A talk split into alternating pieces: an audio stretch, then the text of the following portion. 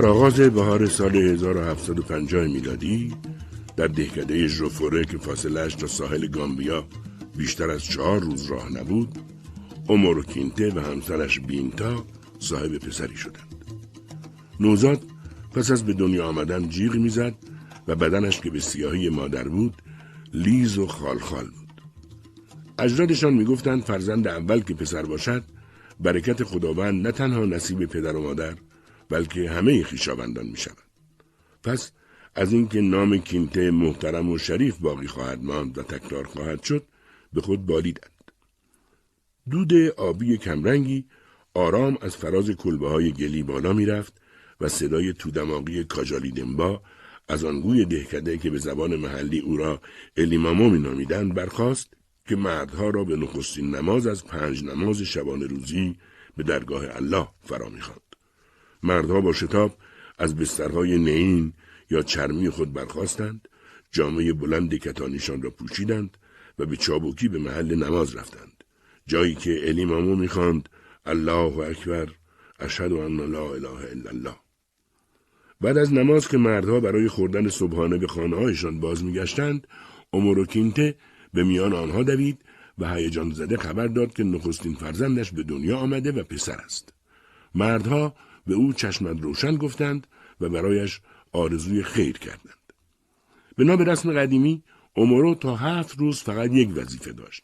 برگزیدن نام برای نوزادش. نامی تاریخی و نوید بخش. چون افراد قبیله مندینکا معتقد بودند که فرزند هفت خصلت از کسی یا چیزی را که نامش از اوست برخواهد گرفت. اومورو در این هفت روز به تک تک کلبه های ژوفوره سر کشید و از طرف خود و بینتا همه خانواده ها را به مراسم نامگذاری نوزاد که به نام سنت در هشتمین روز تولد انجام می گرفت دعوت کرد. روز هشتم که رسید اهل ده صبح زود جلوی کلبه اومورو و بینتا جمع شدند. زنها در کاسه از پوست خشک کدو غلیانی بر روی سرشان دوغ و شیرینی آورده بودند. آنگاه امورو در برابر چشم همه مردم دهکده نوزاد را سر دست بلند کرد و طوری که همه ببینند نامی را که برایش برگزیده بود سه بار در گوش او نجوا کرد. صدای تبلا بلند شد و روحانی ده فریاد زد نام اولین فرزند امورو و بینتا کنتاست. آنگاه تبلا نواخته شد و همه مردم تحسین و احترام خود را به چنین خانواده محترمی به جا آوردند. در آن شب هشتم در پرتو ماه و ستارگان اومارو کانتای کوچک را در بازوان نیرومندش گرفت و او را سر دست به سوی آسمان بلند کرد. پس از آن از آن گوی ده به نوزاد نزدیک شد در کنار او دعا خواند و از خداوند برایش عمر دراز و توفیق آرزو کرد. دعا کرد که برای خود خانوادهش، دهکده و قبیلش مایه خیر و افتخار باشد. فصل کشت بود و روستاییان در انتظار نخستین باران بودند. مردان ژوفوره در تمام زمین های زراعی خود علف خشک آتش زده بودند تا نسیم خاکسترها را بر زمین بپراکند و زمین را بارور سازد. زنها نیز در برینزارها از همکنون نشه های سبز را در گل می نشاندند. بینتا فرزندش کنتا را به پشتش قنداق کرده بود و در شالیزار به او شیر می‌داد. بعد او را زیر سایبان گذاشت و سر کارش رفت. هر وقت کنتا گریه می‌کرد میدوید و همچنان که ذرات آب برینزار به اطراف پاشیده می‌شد به سوی سایبان می‌رفت تا در سایه به او شیر بدهد. به این ترتیب کنتای کوچک در آغوش پرمهر مادرش کم کم بزرگتر شد. سعی می‌کرد همیشه پسر خوبی باشد. یعنی همان تربیتی را که در خانه دیده بود در برابر دیگر بچه ها هم رعایت می‌کرد. وقتی در میان بچه ها و همبازی هایش اختلاف پیدا می‌شد و گاهی منجر به رد و بدل شدن کلمات خشن هم می‌شد کنتا رو برمیگرداند و دور می‌شد. به این ترتیب همان وقار و اعتماد به نفسی را از خود بروز می‌داد که بنا به گفته مادرش افتخار آمیزترین ویژگی قبله مندینکا بود. پنج ماه طولانی فصل خشک تازه آغاز شده بود. از شدت گرما چنان می نمود که اشیا می لرزند. مردم در خانه و مزرعه به یک اندازه عرق می ریختند. هر روز صبح پیش از آن که کنتا بیرون برود مادرش به یاد او می آمد که پاهایش را روغن قرمز خرما بماند اما هر بعد از ظهر که کنتا از بوتزارها به دهکده می آمد لبهایش ترک خورده و کف پاهایش از گرمای زمین خشک و چاک چاک شده بود. بعضی از بچه ها وقتی به خانه باز میگشتند پایشان خونالود بود اما باز هر روز صبح بیرون می‌رفتند و مثل پدرهایشان در صحرا کار می‌کردند. کنتا از این که هر روز صبح بزها را به چرا می برد گذار بود.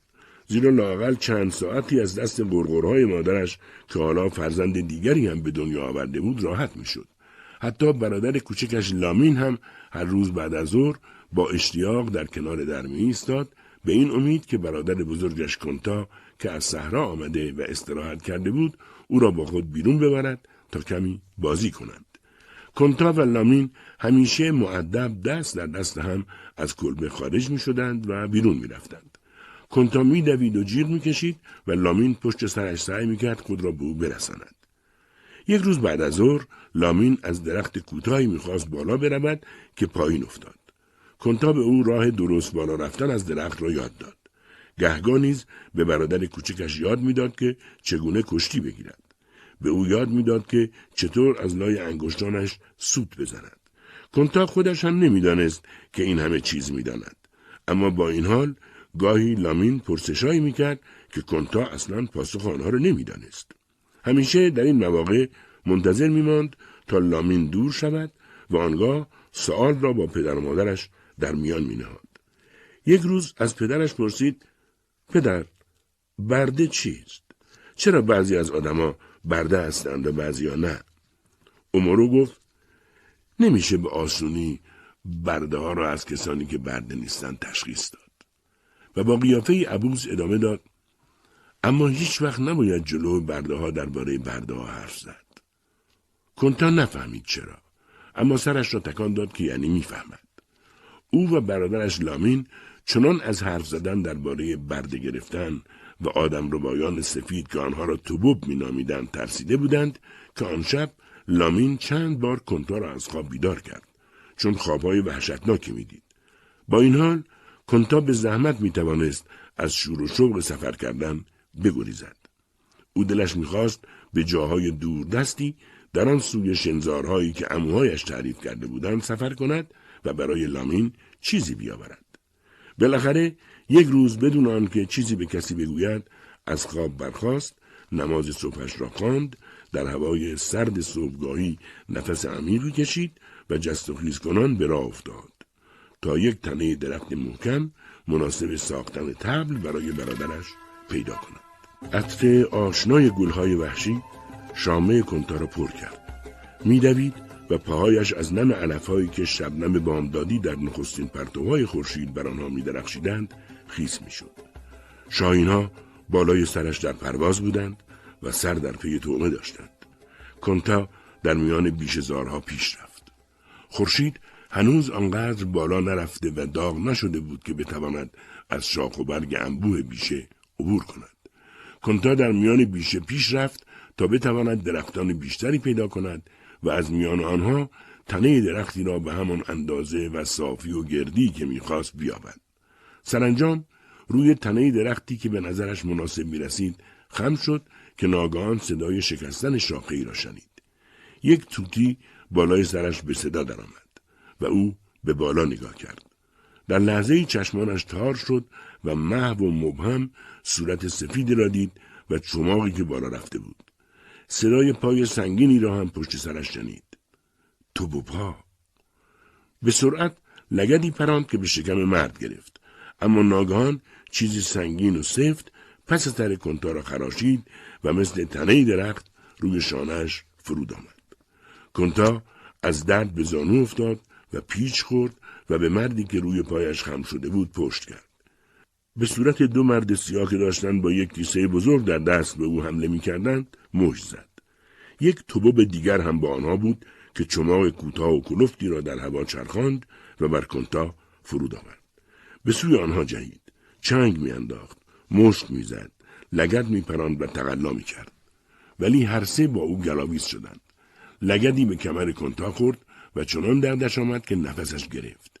نعره ای از خشم کشید و به توبب دومی حمله کرد. چرا صدای آنها را نشنیده بود؟ چرا نزدیک بودنشان را احساس نکرده بود؟ چرا بوی آنها را نشنیده بود؟ یک بار دیگر چماق مرد سیاپوست روی کنتا فرود آمد. گیجش کرد و او را به زانو درآورد. سرش داشت داغان می‌شد. بدنش تلو تلو می‌خورد و چماق سنگین توبوب یک بار دیگر بر گیجگاه او فرود آمد همه چیز سیاه سیاه شد. کنتا با خود فکر می‌کرد نکنه دیوانه شده باشد. لخت در زنجیر و دست و پا بسته در تاریکی داغ و دم کرده و متعفن میان دو مرد افتاده بود و اطراف او را مثل دیوان خانه ها صدای جیغ و گریه و استفراغ پر کرده بود. تمام بدنش از درد مشاله شده بود. چون در چهار روزی که از اسیر شدنش میگذشت فقط کتک خورده بود. اما جایی که آهن گداخته را میان شانههایش چسبانده بودند از همه جا بیشتر درد می‌کرد. از تنفر میلرزید و از ناامیدی دندانهایش را محکم به هم می‌زد. نگهبانان رفتار وحشتناکی با اسیران در پیش گرفته بودند. هر بار که اسیران را به عرشه می آوردند، توبوبها آنها را در کنار هم حلقه جمع می کردند و گرزهای آتشین و دشنه بلند خود را آماده نگه می داشتند. انگار که هر لحظه ممکن است مردان در زنجیر حمله کنند.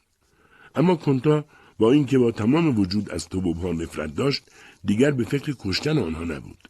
آنقدر بیمار و ضعیف شده بود که حتی به فکر زندگی یا مرگ خودش هم نبود.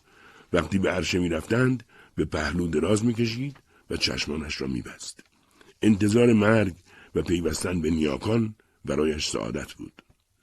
گاهگاه وقتی در سیاهچال کشتی بودند کنتا صدای زمزمه هایی را اینجا و آنجا می شنید و با خود فکر می کرد چه چیزی مانده است که هنوز این افراد درباره آن حرف می‌زنند و فایده حرف زدن چیست شبها و روزها در پی یکدیگر سپری می‌شدند تا اینکه روزی کنتا و چندتایی از مردان سیاهچال که هنوز می توانستند هر طور شده خود را از پله تا دریچه عرشه بالا بکشند به دور ها چشم دوختند. کنتا می‌دانست آب نمی‌تواند تا ابد ادامه داشته باشد و حالا مثل این بود که کشتی دارد به خشکی می‌رسد اما او اهمیتی نمی‌داد در اعماق وجودش احساس می‌کرد به پایان کار نزدیک می شود. نمی‌دانست مرگش چگونه خواهد بود. فقط می‌دانست هرچه در پیش باشد بدتر از گذشته خواهد بود. بوی تازهی در هوا و بینی کنتا پیچید. با خود فکر کرد صداهایی را از دور از آن سوی آب می شنود. روی عرشه دراز کشیده و چشمهای قی کردهش نیمه بسته بود. نمی توانست دریابد که این صداها از کجا می آید. اما چیزی نگذشت که صداها نزدیکتر شد. هرچه صداها نزدیکتر می‌شد وحشت بیشتری او را فرا می گرفت. هرچه صداها بلندتر و بلندتر می‌شد صدای دعا و سخنان نامفهوم همزنجیران او بلندتر و بلندتر می‌شد. سرانجام کنتا توانست بوی تن بسیاری از توبوبهای ناشناس را حس کند.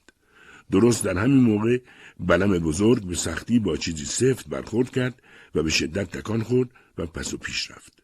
تا اینکه نخستین بار پس از چهار ماه و نیم که از آفریقا حرکت کرده بودند بلم با چند تناب بسته شد و ساکن ماند. مردان در زنجیر از وحشت سر جایشان خشک شده بودند. دستای کنتا دور زانوانش قفل شده و انگار فلت شده باشد. پلکایش را سخت برهم فشرد تا جایی را نبیند. تا آنجا که می‌توانست نفس را در برابر گزند بوی آزاردهنده حبس کرد. اما وقتی چیز سنگینی روی عرشه افتاد چشمانش را باز کرد و دو به تازه وارد را دید که پارچه سفیدی را روی بینیشان گرفتند و از روی تخته پهنی قدم بر عرشه می‌گذارند. آنها با چابوکی حرکت می‌کردند و با رئیس توبوبها دست دادند. رئیس توبوبها حالا نیشش را باز کرده بود و معلوم بود میکوشد رضایت آنها را جلب کند. کنتا در دل از خداوند طلب عفو و بخشش کرد. و در همان موقع توبوبها با عجله به طرف نرده ها شتافتند. مردان سیاه را از زنجیر باز کردند و با فریاد و حرکت دست به آنها دستور دادند که به پا بیستند. وقتی کنتا و یارانش دستشان را به زنجیرها قفل کردند چون نمی‌خواستند چیزی را که حالا دیگر بخشی از بدنشان شده بود از دست بدهند شلاقها در هوا چرخید و نخست روی سر و بعد بر پشتشان فرود آمد بیدرنگ در میان جیغ و داد زنجیرها را رها کردند و افتان و خیزان روی پاهایشان ایستادند. از کنار بلم بزرگ کنتا می توانست آن پایین در بندر دهها توبب دیگر را ببیند که جمع شده بودند تا برده های تازه وارد را تماشا کنند. برده ها زیر ضربه های تازیانه مجبور شدند یکی یکی پشت سر هم افتان و خیزان از تخته شیبدار پایین بروند. پاهای لرزان کنتا وقتی به سرزمین توبب قدم نهاد تا به تحمل بدنش را نداشت. اما ها شلاق به دست آنها را مجبور کردند نزدیک به یکدیگر در میان جمعیتی که الهله می‌کشید حرکت کنند. وقتی یکی از مردان سیاه در حالی که نام خدا را فریاد می‌زد بر زمین افتاد دنباله زنجیرش سبب افتادن مردانی که جلو او و پشت سرش بودند شد شلاقها به جانشان افتاد و آنها دوباره به پای ایستادند و به راه افتادند انگیزه دویدن و گریختن به شدت در کنتا بالا گرفته بود برده های زنجیر شده ناگهان خود را جلو در باز خانه مکعب شکل که از آجرهای پخته مستطیل ساخته شده بودند یافتند دیوار را چند جا سوراخ کرده بودند و در سوراخها میله های آهنی کار گذاشته بودند. توبوبهایی که در کنار در نگهبانی می‌دادند با شلاق مردان زنجیر شده را از درگاه بزرگ عبور دادند و به اتاق بزرگی بردند. کنتا هنوز سر بلند نکرده بود که توبوبها مچ دست و پای او و بقیه همراهانش را به دستبندهای کلفت زنجیرهای کوتاه و بست به دیوار بستند. پس از مدتی کوتاه مردی سیاه از جنس خودشان وارد شد و بی آنکه به کسی نگاه کند چند قوطی آب و غذا جلو هر مرد گذاشت و فورا آنجا را ترک کرد.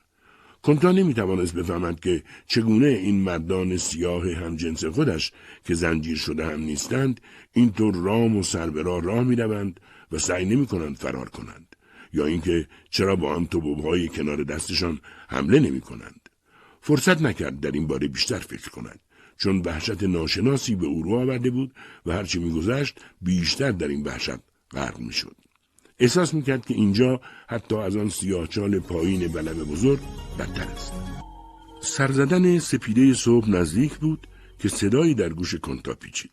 صدایی که در واقع برایش تدایی شده بود. مرد عاقل از جانوران میآموزد. این صدا چنان تکان دهنده بود که کنتا ناگهان از حالت دراز کشیده درآمد و راست نشست.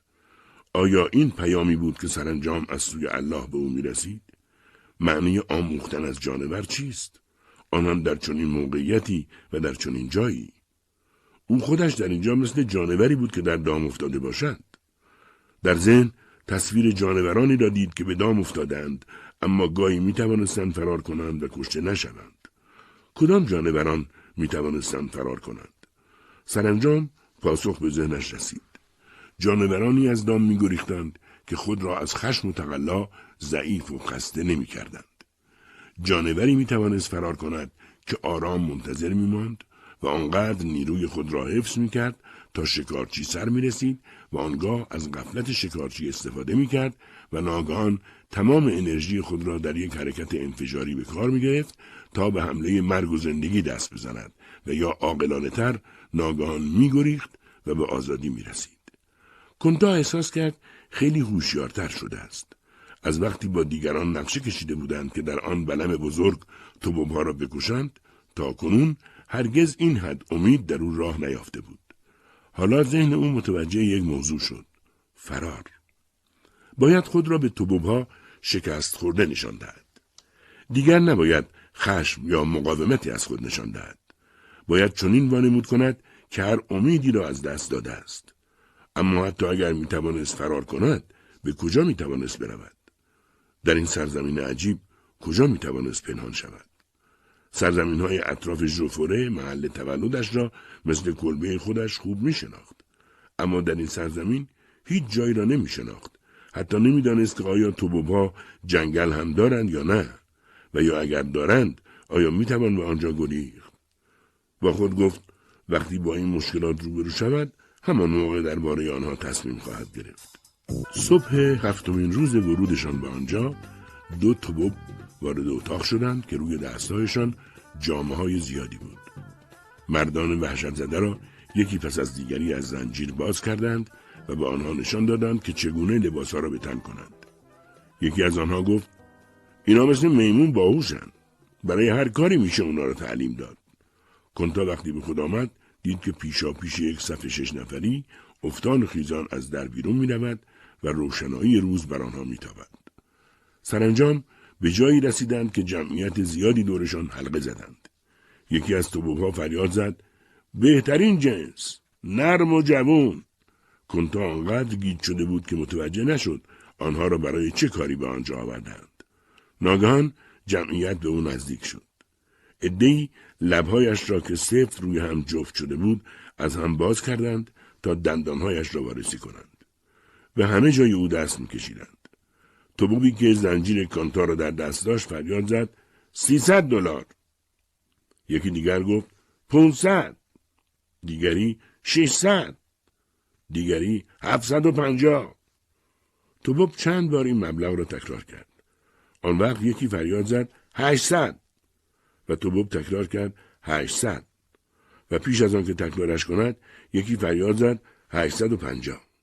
دیگر صدایی بلند نشد توبوبی که فروشنده بود زنجیر کنتا را باز کرد و او را به سوی خریدار سفید پوستی که پیش می آمد هل داد. کنتا احساس کرد باید همان موقع کاری را که می‌خواست انجام دهد. اما می‌دانست نخواهد توانست و از این گذشته انگار پاهایش دیگر قادر به حرکت نبودند. مرد سیاهی را دید که پشت سر مرد سفید پوستی که زنجیر او را تحویل گرفت میآید. چشمان کنتا به این مرد سیاه با التماس نگاه کرد. برادر من تو از کشور من هستی چرا مثل این بود که آن سیاه اصلا کنتا را نمی بیند. چنان زنجیر را سخت تکان داد که کنتا پشت سر او افتان و خیزان کشیده شد. بعد درون جعبه ای انداخته شد که روی چهار چرخ بود و حیوان عظیم و جسه آن را می‌کشید. دو کیسه بزرگ که بوی گندم می‌داد در کنارش افتاده بود. لحظاتی بعد مرد سفید پوست هم آمد و سیاه با فریادی کوتاه تصمه چرمی را بر پشت جانور زد و به راه افتادند. کنتا چنان گیج بود که مدتی حتی صدای زنجیر مچپایش را که به کف جعبه می‌خورد نشنید. نفهمید چقدر از حرکتشان گذشت که بالاخره دوباره حواسش را جمع کرد. چشمانش را آنقدر باز کرد که بتواند از نزدیک به زنجیرش نگاه کند. بله، این زنجیر از زنجیری که در بلم بزرگ به او بسته بودند کوچکتر بود. اگر تمام نیرویش را جمع می کرد و جسته می‌زد آیا می توانست این زنجیر را از جعبه بکند؟ چشمانش را با احتیاط کاملا باز کرد تا آن دو نفری را که جلو نشسته بودند خوب ببیند.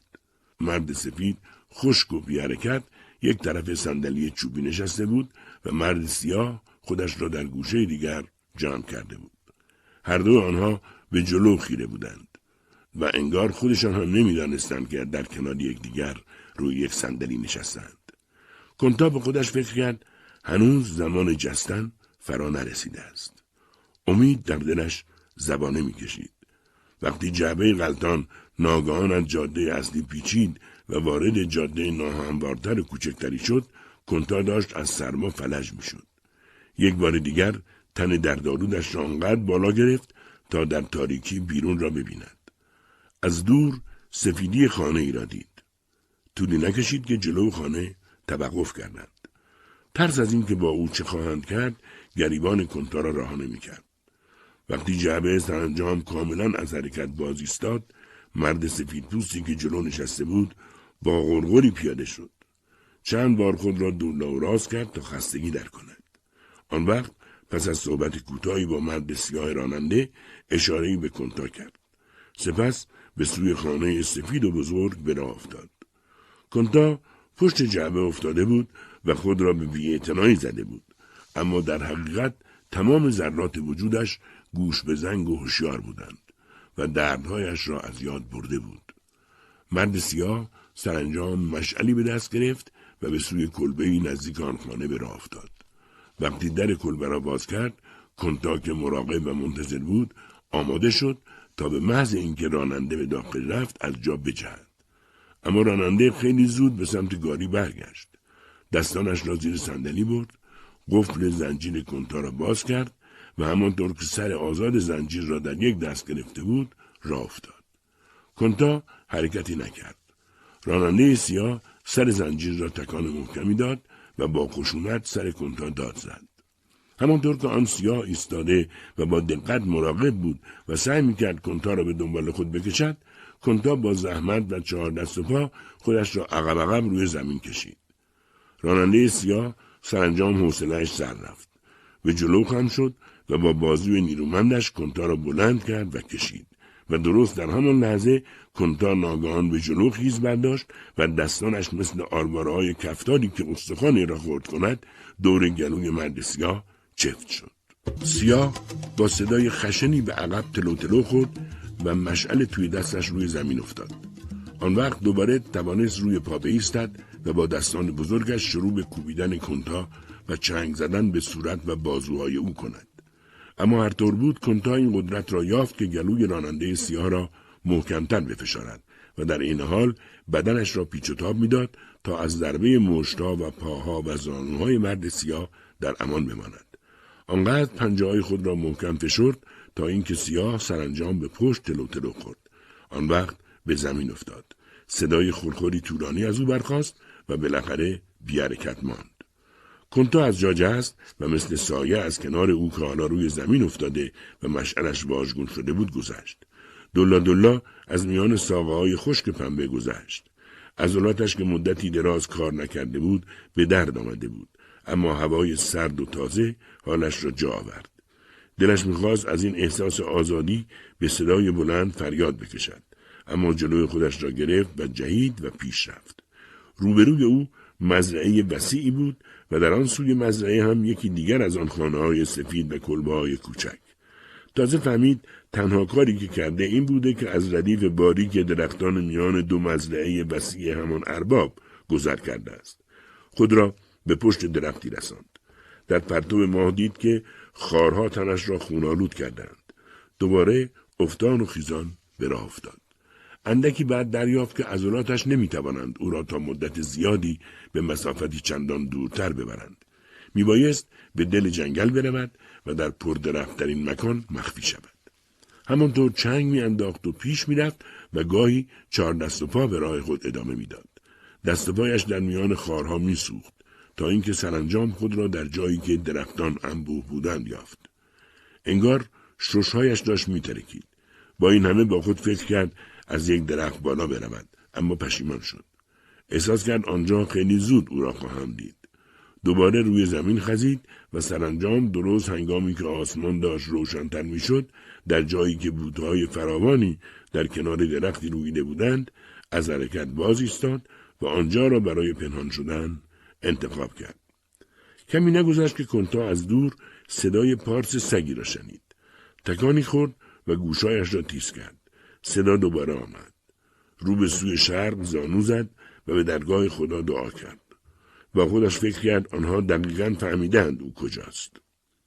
دوباره به خزیدن ادامه داد و در جستجوی مخفیگاهی امتر برآمد. با شنیدن پارسای سگ تندتر حرکت کرد. این بار صدای چند سگ دیگر را هم شنید. حالا صدای کسانی را که به دنبال سگها می آمدند را هم می شنید از وحشت به لرزه افتاده بود. لحظه هایی بعد سگها را دید که از میان بوتها مستقیم به سمت او میدمند تا خواست روی زانوهایش راست بایستد دو سگ روی او خیز برداشتند. از گوشه دهانشان آب غلیزی روی او میریخت. او هم بلند قرید و وحشیانه با آنها در افتاد. پنجههایش را باز کرده بود و میکوشید با عقب عقب رفتن از آنها دور شود. در همین حال صدای آدمها را شنید که از نزدیک فریاد می‌زدند. آنها با کاردهایشان بوته را کنار می‌زدند و پیش میآمدند. کنتا اول همان سیاهی را که گلویش را فشرده بود دید. دشنه بلندی در یک دست و چماقی کوتاه و تنابی در دست دیگر داشت. چهرش مرگبار بود. کنتا خونین و مالین به پشت افتاد. منتظر بود او را قطع قطع کنند.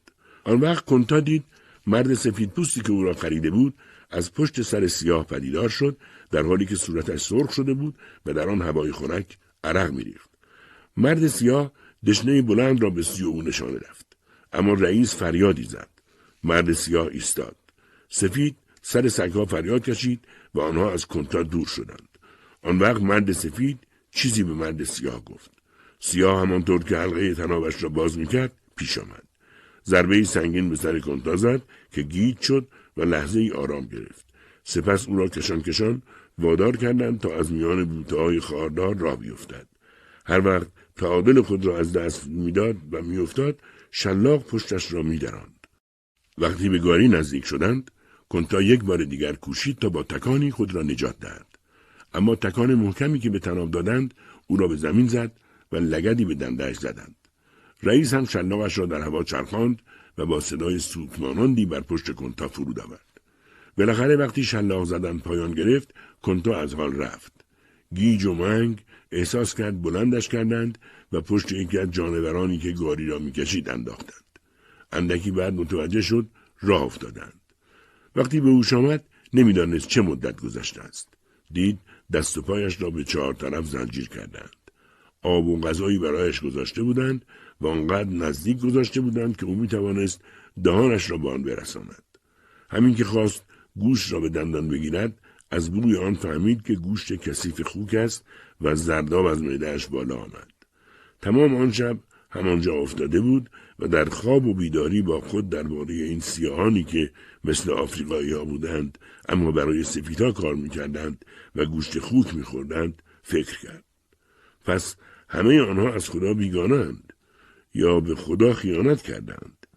در دل پیشا پیش از خداوند طلب بخشش کرد که مبادا روزی ندانسته گوشت خوک بخورد. یا اینکه حتی مبادا از بشقابی که زمانی گوشت خوک در آن بوده غذا بخورد. چند روزی گذشت. صبح یک روز مرد سیاه با پابندهایی در دست آمد و هر دو مچ پای کنتا را در پابندها که با زنجیر سنگینی به هم بست شده بودند گذاشت. بعد زنجیرهای قبلی را باز کرد. کنتا که سرانجام توانایی حرکت پیدا کرده بود نتوانست جلوی خود را بگیرد و ناگهان از جا جهید. اما مرد سیاه مشت آماده خود را بر سر او کوفت. می‌خواست به کنتا نشان بدهد آنقدر او را خواهد زد تا به او بفهماند کیست. سپس مرد سیاه با خشونت به کنتا اشاره کرد. از جا برخیزد و حرکت کند. در راه مرد سیاه دائم به او تکرار می‌کرد من سامسون سامسون تو توبی. توبی. کنتا اعتنایی نکرد. مرد سیاه چند بار محکم به سینه او زد و تکرار کرد تو توبی. توبی. من سامسون سامسون تو توبی. توبی. اسم تو توبی. ارباب گفت اسم تو توبی. وقتی کنتا فهمید او چه می‌خواهد بگوید مجبور شد تمام نیروی خود را به کار گیرد تا خشمش فوران نکند. می‌خواست فریاد بکشد من کنتا کنتا کینته پسر اول امورو مرد سیاه فحشی داد و او را به کلبه ای برد تا بدنش را شستشو دهد روزها میگذشت. کنتا را برای کار در مزرعه ذرت آموزش دادند. هنگام کار در مزرعه از همانجا که ساقه های ذرت را روی هم میانباشت جاده باریکی را می‌دید. اما مجبور شد از نگاه کردن به آن سو دست بردارد. چون وسوسه از جا جستن و دویدن به سوی درختان کنار جاده آزارش می‌داد. تازه هر قدمی که برمیداشت به او میفهماند که از این سر تا آن سر مزرعه با آن پابندهای فلزی پنج قدم هم نمی‌تواند بردارد. همانطور که سراسر بعد از ظهر را همراه چندین سیاه دیگر مثل خودش کار می‌کرد تصمیم گرفت برای فرار بعدی اول اسلحه پیدا کند تا به وسیله آن با سگها و مردان بجنگد. وقتی غذا می آوردند بقیه سیاهان به صف می شدند. کنتا فکر کرد که کاش می توانست باور کند که آنها متعلق به قبایلی که او میپنداشت نیستند. چون آنها شایسته قاطی شدن با کسانی که در بلم بزرگ با او به اینجا آوردهاند نیستند. وقتی به کلبهش بازگردانده شد زانو زد و پیشانیش را بر خاک سفت کف کلبه بر زمین نهاد. مدتی طولانی نماز خواند تا نمازهای نخوانده هنگام کار در مزرعه را جبران کرده باشد. اگر در مزرعه نماز می‌خواند با شلاق نماز او را میشکستند. با گذشت هر روز زخم مچ پاها راه رفتن را برای کنتا دشوارتر و دردناکتر می‌کرد.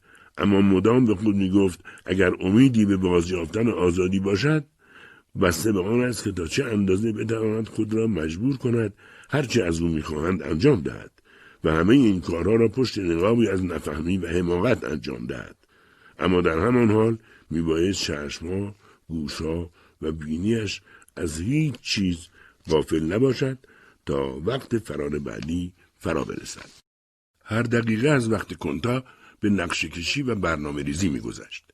هیچ کدام از جزئیات گاری های توتون که از کنار مزرعه رد می شدن در چشمش دور نمی ماند. حتی خودش را راضی کرد که اگر سرکارگر در نزدیکی او سوار بر اسب مواظب کار کردن آنها باشد نیشش را باز کند و به او لبخندی بزند. در تمام این اوقات در فکر بود چگونه خواهد توانست شبانه به پشت یک گاری پر از بار بجد طوری که در صدای تلق و طلوق گاری راننده هایی که جلو نشسته بودند صدای او را نشنوند. چندی بعد همه چیز برای فرار آماده بود.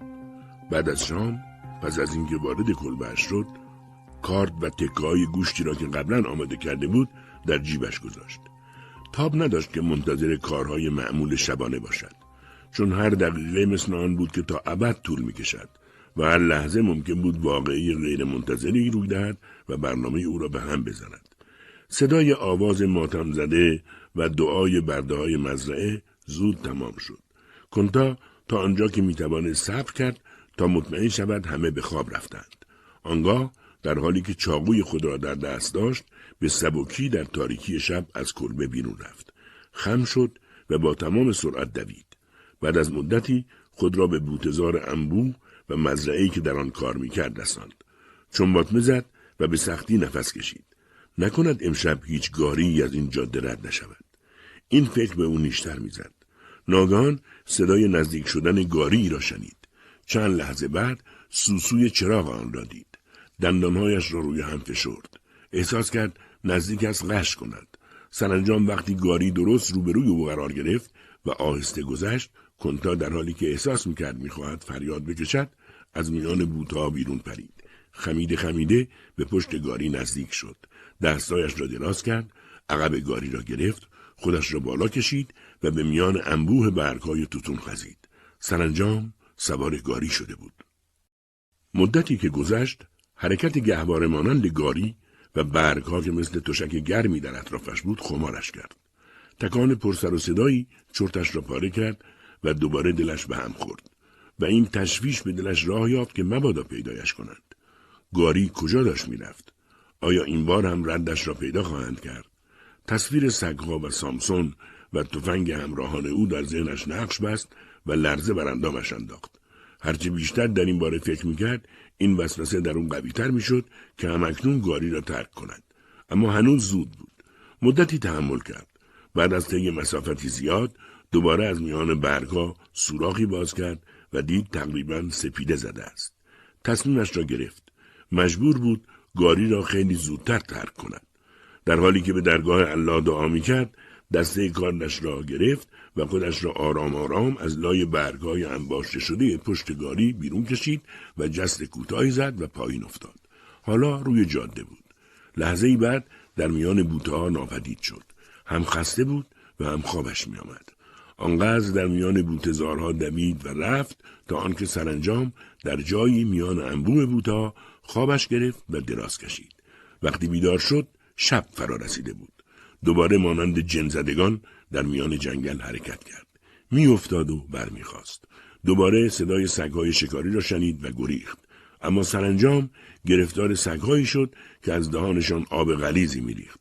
سگها به سمت او جهیدند اما او با نعره عظیم چوبی را که در دست داشت بیرحمانه به آنها زد که عقب نشستند تا آنکه دو بوب سوار بر اسب پدیدار شدند کنتا اینها را هرگز قبلا ندیده بود خواست به آنها حمله کند اما هر دو به سرعت تنه درختی را به طرف او هل دادند. کنتا تعادل خود را از دست داد. یکی از آنها بی معطلی پای کنتا را به تنه درخت بست. آن دیگری تبرش را مثل برق بالا برد و چنان سری پایین آورد و پوست و غضروف و ماهیچه و استخوان را قطع کرد که کنتا صدای برخورد تیغه تبر را به تنه درخت شنید.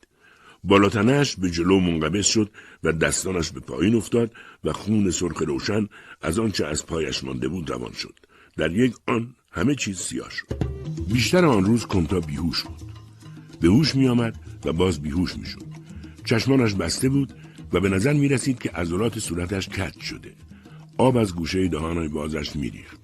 کم کم متوجه شد زنده است. مثل این بود که این درد وحشتناک چند قسمت شده. در سرش چیزی میکوبید. چیزی در تمام بدنش نیشتر می‌زد و تمام پای راستش میسوخت. سعی کرد به خاطر بیاورد که چه اتفاقی افتاده. به یادش آمد که تبری بالا رفت و تکه از پایش به کناری پرت شد. آن وقت تپش سرش چنان شدید شد که دوباره در سیاهی فرو رفت و آرام گرفت. مدتی گذشت. چشمانش را باز کرد و زیر لب با خدا سخن گفت. زمزمهش تمام نشده بود که در کلبه با فشار باز شد. کنتا ساکت شد. توبوب قد بلندی که کنتا هرگز او را ندیده بود وارد شد. کیسه ای همراه خود داشت. مرد با دست مگس های دوروبر کنتا را کنار زد و در کنار او رو به زمین خم شد. آن وقت با پای کنتا کاری کرد که او را تکان داد و جیغش به هوا رفت. بعد رویش را برگرداند. کف دستش را روی پیشانی کنتا گذاشت. دست او را گرفت و مدتی در دست خود نگه داشت.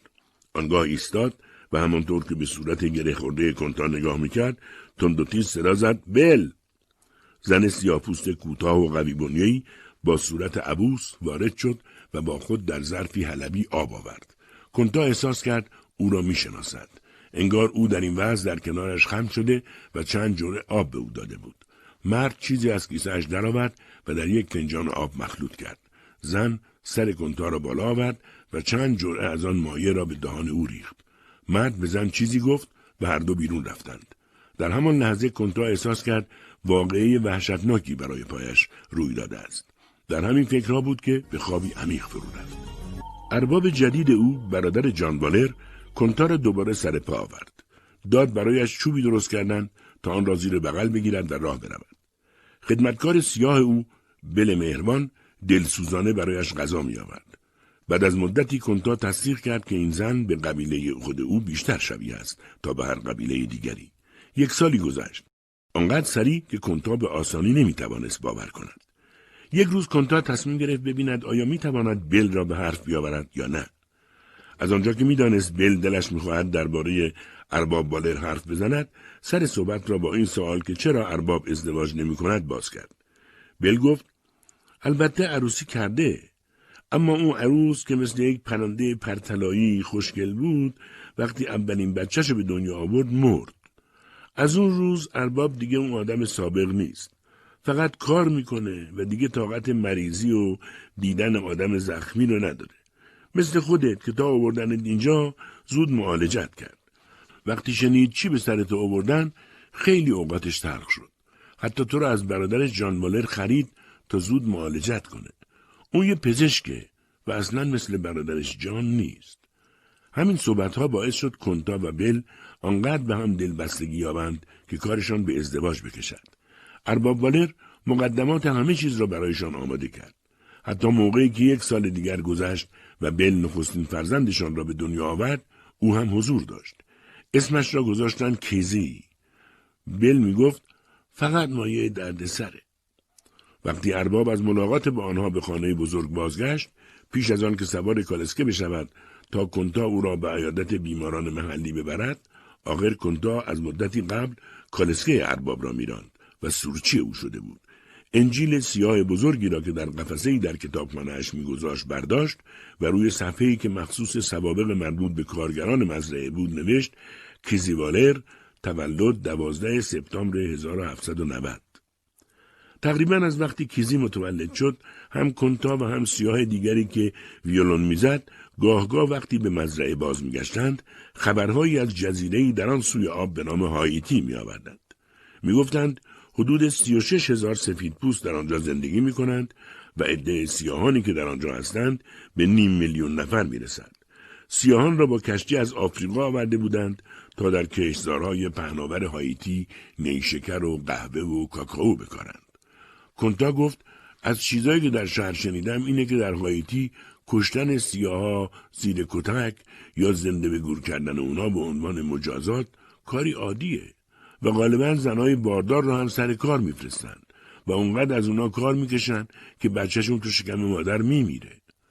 کنتا چیزهای دیگری هم از خشونتهای غیر انسانی شنیده بود که نگفت چون فکر می‌کرد فایده ای ندارد جز که آنها را بترساند.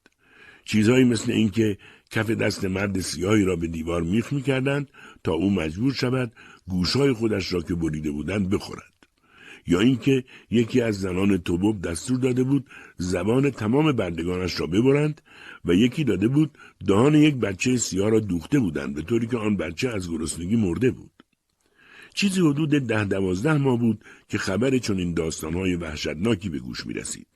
اما در تابستان 1791 وقتی کنتا در اسنای یکی از معمولیت هایی که با کالسکه دکتر را به عیادت بیماری به شهر می برد شنید بردگان سیاه هایتی شورشی خونین و وحشیانه به راه انداختند. هزاران نفر از سیاهان مردان سفید را قتل عام می کردند و سر می بریدند و شکم کودکان را می دریدند و هر ساختمانی را در مزاره آتش می زدند تا اینکه شمال هایتی به ویرانه بدل شد که فقط دود از آن بلند می شد و سفیدهای وحشت زده برای دفاع از جان خود واکنش سختی نشان می‌دادند. هر سیاهی را که به دستشان میافتاد شکنجه می‌دادند و میکشتند و حتی زنده زنده پوست میکندند. اما تعداد سفیدهایی که زنده مانده بودند روز به روز کمتر می‌شد و شورش سیاهان دائم گسترش میافت. کنتا خود به زودی این وحشت سفیدها را به چشم دید. هر وقت ارباب را برای ایادت بیمار یا کار دیگری به شهر می برد در مغازه ها، سر چهارسوها یا هر جای دیگری که سفیدها جمع می شدند آنها را می دید که با چهره های برافروخته هر جا او یا سیاه دیگری را می بینند اخم می کنند. حتی ارباب که کمتر با او صحبت می کرد و فقط می گفت که به کجا براند حالا همین کلمات را هم با لحن خشکتر و سردتری ادا می کرد. یک هفته نگذشته بود که گشتی های بخش اثبات سیلوانیا وارد جاده شدند.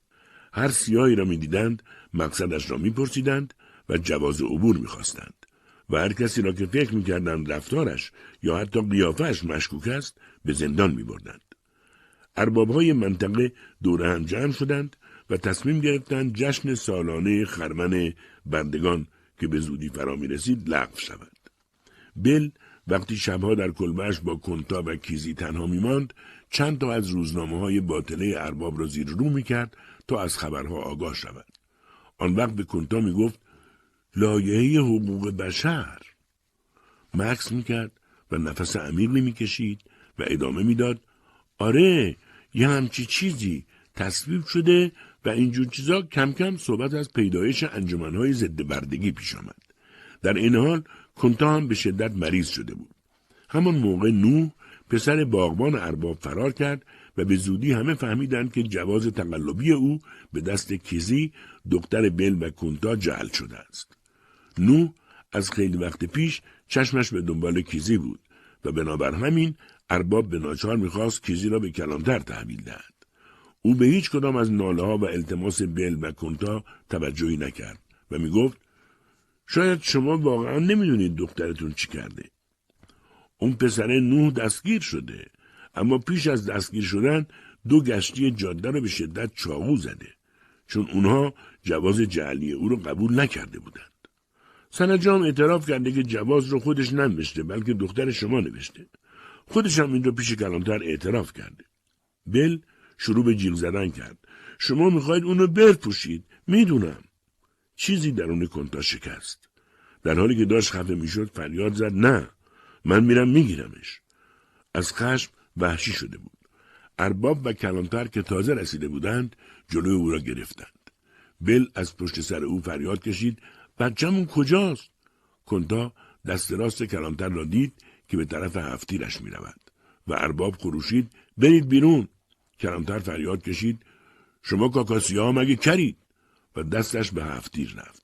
بل و کنتا می‌خواستند به سوی او جست بدنند اما ناگهان بل از پا افتاد و نالید بله قربان و کنتا احساس کرد که بل با ناامیدی او را پس می‌کشد آنگاه عقب عقب رفتند و صدای گریه گذاریشان به گوش همه رسید. صدای ارباب محکم و قاطعانه بود. در ملک من قانون قانونه. دختر شما قانون من شکسته. مرتکب جرم شده. او رو.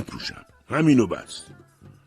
ارباب بالر خشمگین به کلانتر اشاره کرد و کلانتر با خشونت کیزی را به سوی گاری کشاند. بل دوباره خیز برداشت و سر راهشان را گرفت. فریاد زد پس من و پدرشم باش برپوشین. ماها را از هم جدا نکنین. کلانتر فریاد زد از سر را برو کنار و با خشونت او را هل داد. کنتا غرش کنان مانند پلنگ خیز برداشت مشتی به کلانتر زد و او را به زمین انداخت کیزی فریاد می‌زد و کمک می‌خواست ناگهان دسته هفتیر کلانتر بر سر کنتا فرود آمد او به زانو افتاد و مثل این بود که سرش منفجر شده باشد بل به طرف کلانتر خیز برداشت. کلانتر او را هم به زمین کوبید و فوری کیزی را پشت گاری انداخت و شلاق را به جان اسبا کشید. همان موقع کنتا از زمین برخاست و خواست به طرف گاری بدود اما سرش گیج رفت و چیزی در کاسه سرش میکوبید. وقتی دیگر از توان افتاد گاری بیش از نیم کیلومتر دور شده بود. ارباب برگشت و سرش را پایین انداخت و تند وارد خانه شد. بل قوز کرده در گوشه افتاده بود. کیزی او رفته بود و دیگر هرگز بر نمیگشت. این را می‌دانست. کیزی به ارباب تاملی فروخته شد و مدتی نگذشت که در همان سن کم بچه دار شد. در واقع دیگر دست از مقاومت کشیده بود و تعرض ارباب جدید را در سکوت تحمل کرده بود. چاره ای نداشت. وقتی دوران بارداریش به پایان رسید و بچه به دنیا آمد ارباب نام او را جورج گذاشت. جورج بچه کاملا متفاوت بود و با دیگر بچه های ارباب فرق داشت. وقتی در مزرعه بودند چهار دست و پا از چنگ کیزی فرار می‌کرد و همه جا میلولید. کیزی تناب کوچکی به کمر او میبست تا زیاد دور نشود. جورج خاک و حشرات خزنده را از زمین بر می داشت و می‌خورد. بزرگتر که شد هرچه بیشتر خودش را در دل ارباب و خانم جا می کرد و آزادی بیشتری میافت. گهگاه بعد از ظهرها وقتی آقا و خانم سوار کالسکه می شدند و به گردش می رفتند، جورج به اختیار خودش این سو آن سو می رفت و به همه جا سر می کشید.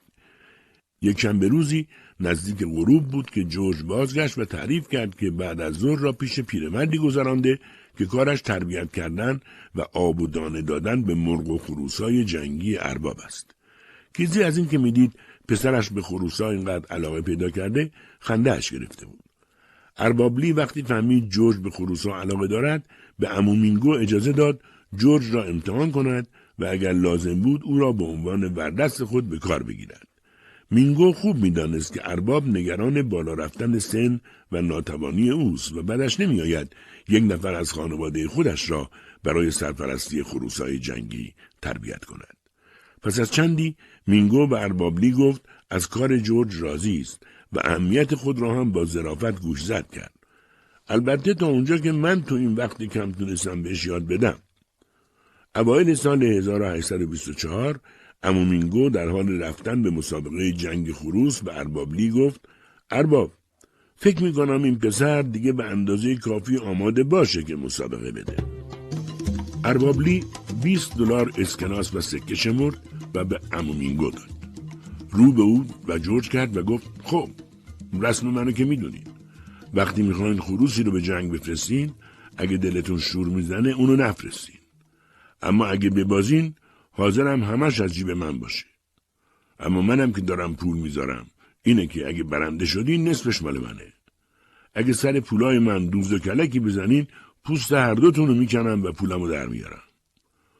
جورج از گوشه استبل بزرگ گذشت و سعی کرد هیجان خود را نشان ندهد. در مسابقات متعددی که برگزار شد، جورج فقط در یکی دو مسابقه اول باخت.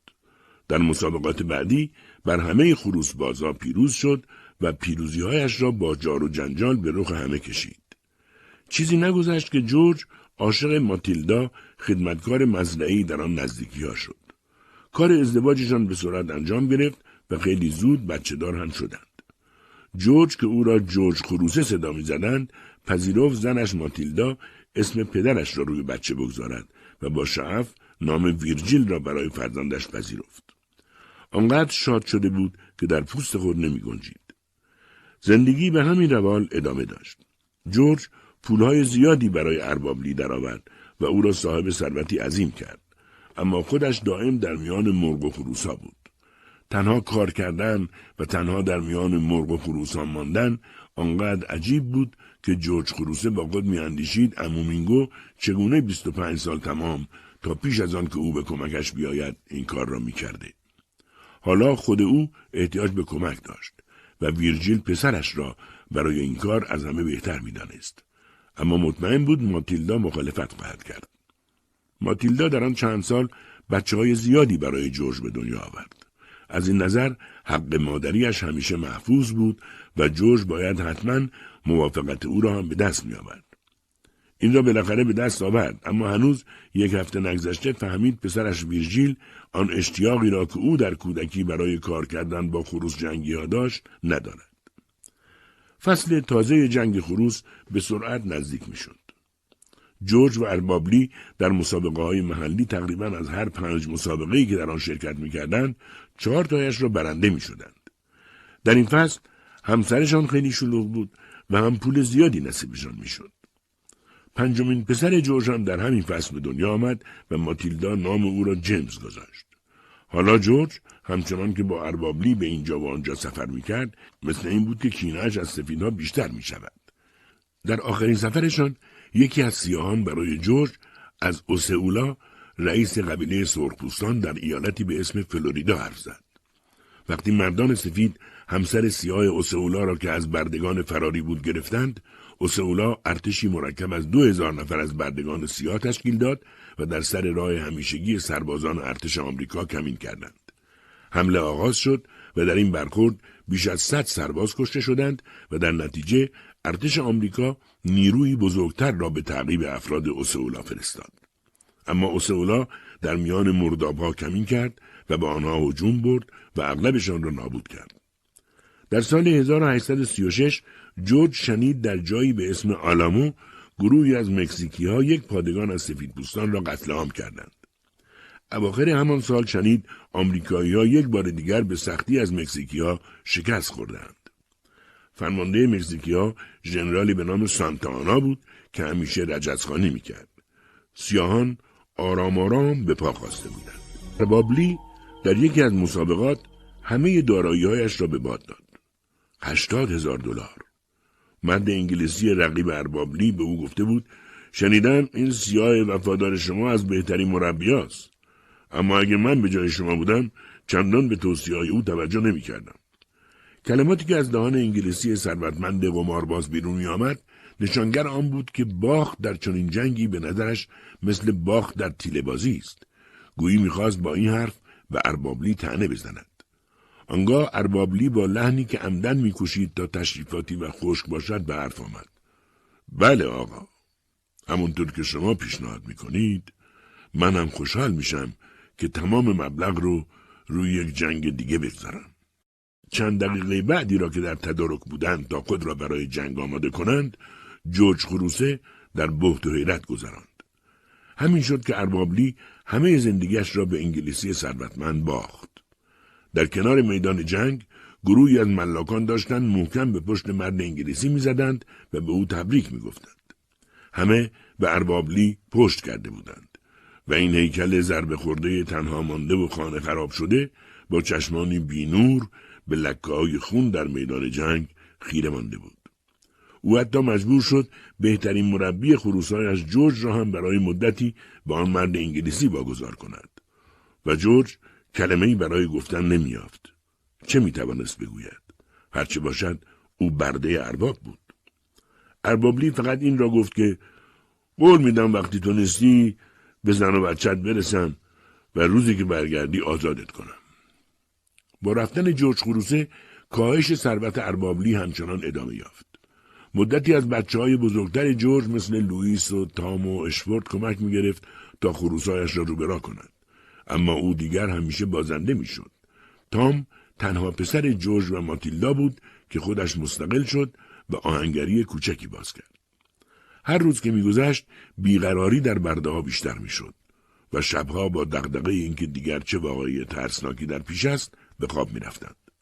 در آن تابستان سال 1855 تا پاییز با هر نعره‌ای که ارباب می‌کشید و با هر رفت و بازگشت او چشم بقیه افراد خانواده به تام آهنگر 22 ساله برمیگشت. مثل اینکه از او راهنمایی می‌خواهند. اما تام حرفی نمی‌زد. یک روز مادرش به او گفت داشتم به خودم فکر می‌کردم تام همه شما شیشتا پسرا حالا باز خودتون مرد شدین.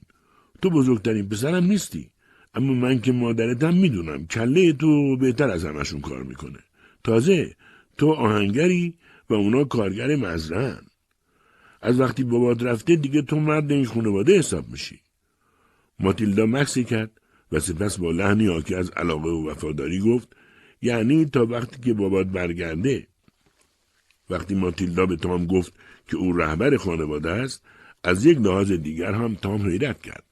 چون از این حرف چنین برمی آمد که او باید رابط میان ارباب و خانواده شود و آنان که تام عمدن خود را از ارباب دور نگه می داشت. تام علاوه بر اینکه میل نداشت زیاد با کسی حرف بزند و خاموش ماندن عادت او شده بود غالب اوقات در افکار دور و درازی غرق می شد. هیچ کس نمی توانست حدس بزند که اکنون دو سال از تام روز به روز بیشتر به امکاناتی که در شمال برای سیاهان وجود دارد فکر می کند. تام با دقت فراوان در این فکر بود که به بقیه افراد خانواده بگوید بهتر است با دقت نقشه برای فراد دست جمعی به شمال بکشند اما این نقشه را سرانجام برخلاف میل خود کنار گذاشت. چون فکر می‌کرد مادر بزرگش کیزی باید اکنون شهست سال را پشت سر گذاشته باشد و هرگز نمی‌تواند در خطرات و مشکلات چنین قمار خطرناکی دوام بیاورد. اما هیچ کدام از این احتمالات پیش نیامد و برعکس اربابلی مجبور شد به خاطر بدهی زیاد بیشتر بردهایش را بفروشد. مخصوصا آنهایی را که جوانتر بودند. و می توانستند کار کنند تا ارباب جدید از خریداری آنها پشیمان نشود هنگام رفتن برده های فروخته شده کیزی لبخند کمرنگی بر لب آورد و گفت فراموش نکنین که از خانوادهمون برای آدمای اونجایی که میرین تعریف کنین از مادر من بل از بابای آفریقاییم که اسمش کنتاکینته بود که میشه جد بچه هاتون میشنوید چی میگن؟ از من براشون حرف بزنین از جورج من حرف بزنین. از خودتون بگین. براشون تعریف کنین که چه اربابایی داشتیم بهشون بگین که شما کی هستین. بهشون بفهمونین. در میان صدای ناله فرزندانش صورت آنها را نوازش کرد و به آنها گفت بسته دیگه ساکت باشین. این سیل گریه هاتون منو به خودش می‌بره. چهار روز بعدی هر طور بود گذشت و کسانی که قرار بود از آنجا بروند اساس خود را جمع کردند و سرانجام در میان گریه گذاری رفتند. در مزرعه تازه تا روز یکشنبه هفته بعد که ارباب جدید موری با همسرش به کلیسا رفتند افراد خانواده فرصت نیافتند با هم بنشینند و حرف بزنند. ماتیلدا نگاهی به بچه ها و نوه انداخت و گفت نمی‌خوام خیلی زود قضاوت کرده باشم. اما مثل اینکه اینا از اون آدمای خوب هستن. فکر کنم اینجا وضعمون خیلی بهتر میشه فقط حیف که پدرتون هنوز برنگشته و مادر بزرگ و بقیه هنوز تو مزرعه اربابلی هستن. ویرجیل گفت این ارباب موری از اربابی هیچ چیز نمی‌دونه. اشفورد هم به حرف آمد. من اگه ببینم اینجا یه سرکارگر بالای سرمونه اینجا بند نمیشم. تام آرام و متفکرانه گفت منم میگم اینجا وضعمون خیلی بهتره. اما بستگی به این داره که خودمون رو چطوری نشون بدیم. انگار این ارباب موری از اون سفیدای بدجنس و ناکس نیست به این ترتیب خانواده با چنین عهدی که در میان خود بسته بود گام به فصل بزرفشانی سال 1856 گذاشت و ماتیلدا با وفاداری و صمیمیتی که از خود نشان می‌داد و با آشپزی عالی و خانداری بینقص خود روز به روز اعتماد و تحسین خانم و ارباب موری را بیشتر به خود جلب می‌کرد. ارباب می‌دید که چگونه ویرجیل مرتب برادرها و خواهرایش را تحت فشار می‌گذارد تا محصول توتون خوبی به دست آید. می‌دید که تام چنان همه چیزهای مزرعه را تعمیر می کند که مایه غبطه دیگران است. دستای چابک او ابزارهایی را که دور انداختنی بودند به ابزارهای نو و سودمند تبدیل می کرد. رفته رفته از اینجا به آنجا آوازه مهارت او دهان به دهان گشت و دیری نگذشت که از همه جا ابزارهایی با خود می آوردند تا تام تعمیرشان کند. تام کم کم با خود فکر کرد حالا وقتش است چیزی را که هنوز به هیچ کس نگفته بود محرمانه به مادرش بگوید. رو به ماتیلدا کرد و گفت مامان یادت دفعه پیش پرسیدی که هیچ راجع به عروسی فکر می‌کنم یا نه؟ ماتیلدا ناگهان از جا است. چهرهش باز و چشمانش روشن شده بود. خب پسر جون.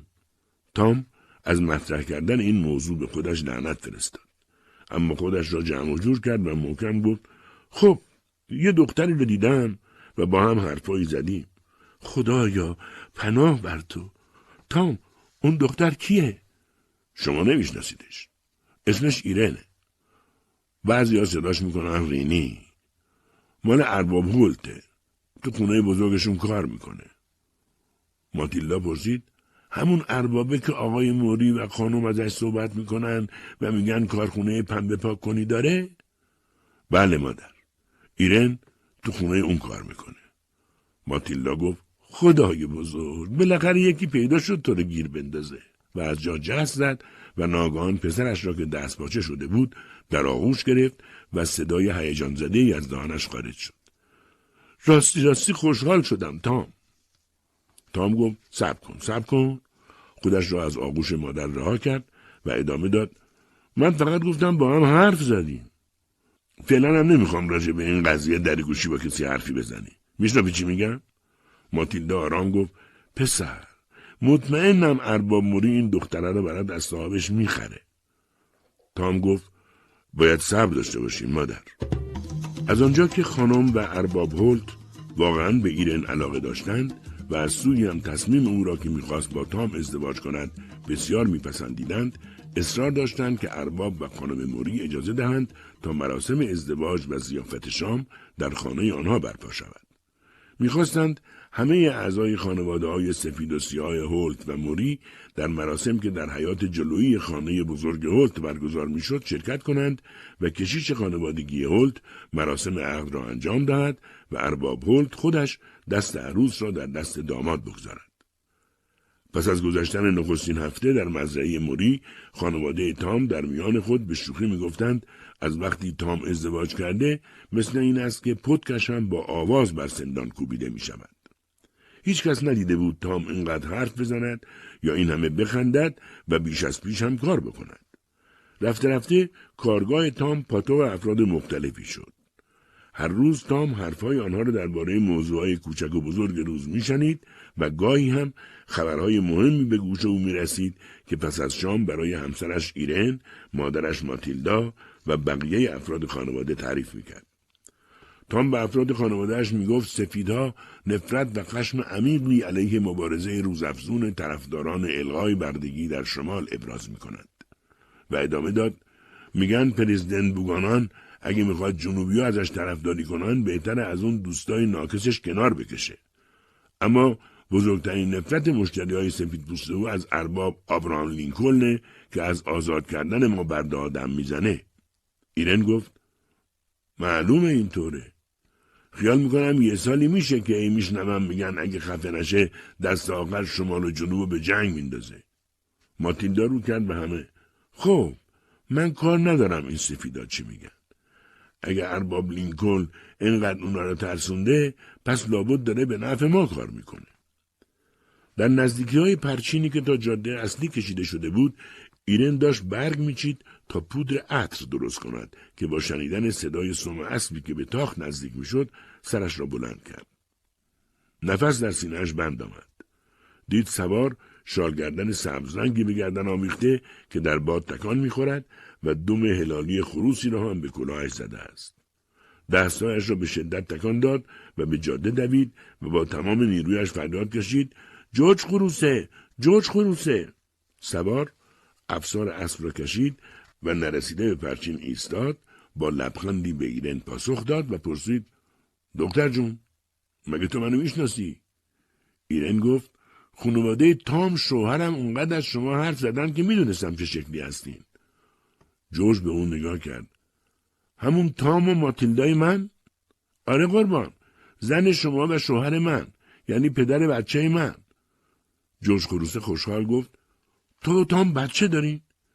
ایرن با شادمانی سر تکان داد آره یه ماه دیگه به دنیا میاد. جورج گفت خدای بزرگ شکرت. بعد به خانه رفتند. همه افراد خانواده جمع شدند و جورج خروسه برایشان از خبرهایی که آورده بود گفت. تعریف کرد تو نیویورک که بودم با های زیادی حرف زدم. انگار اونا وضعشون خیلی خرابه و خودشون رو به آب آتیش می‌زنن تا فقط از گرسنگی نمیرن وضعشون از ما هم بدتره.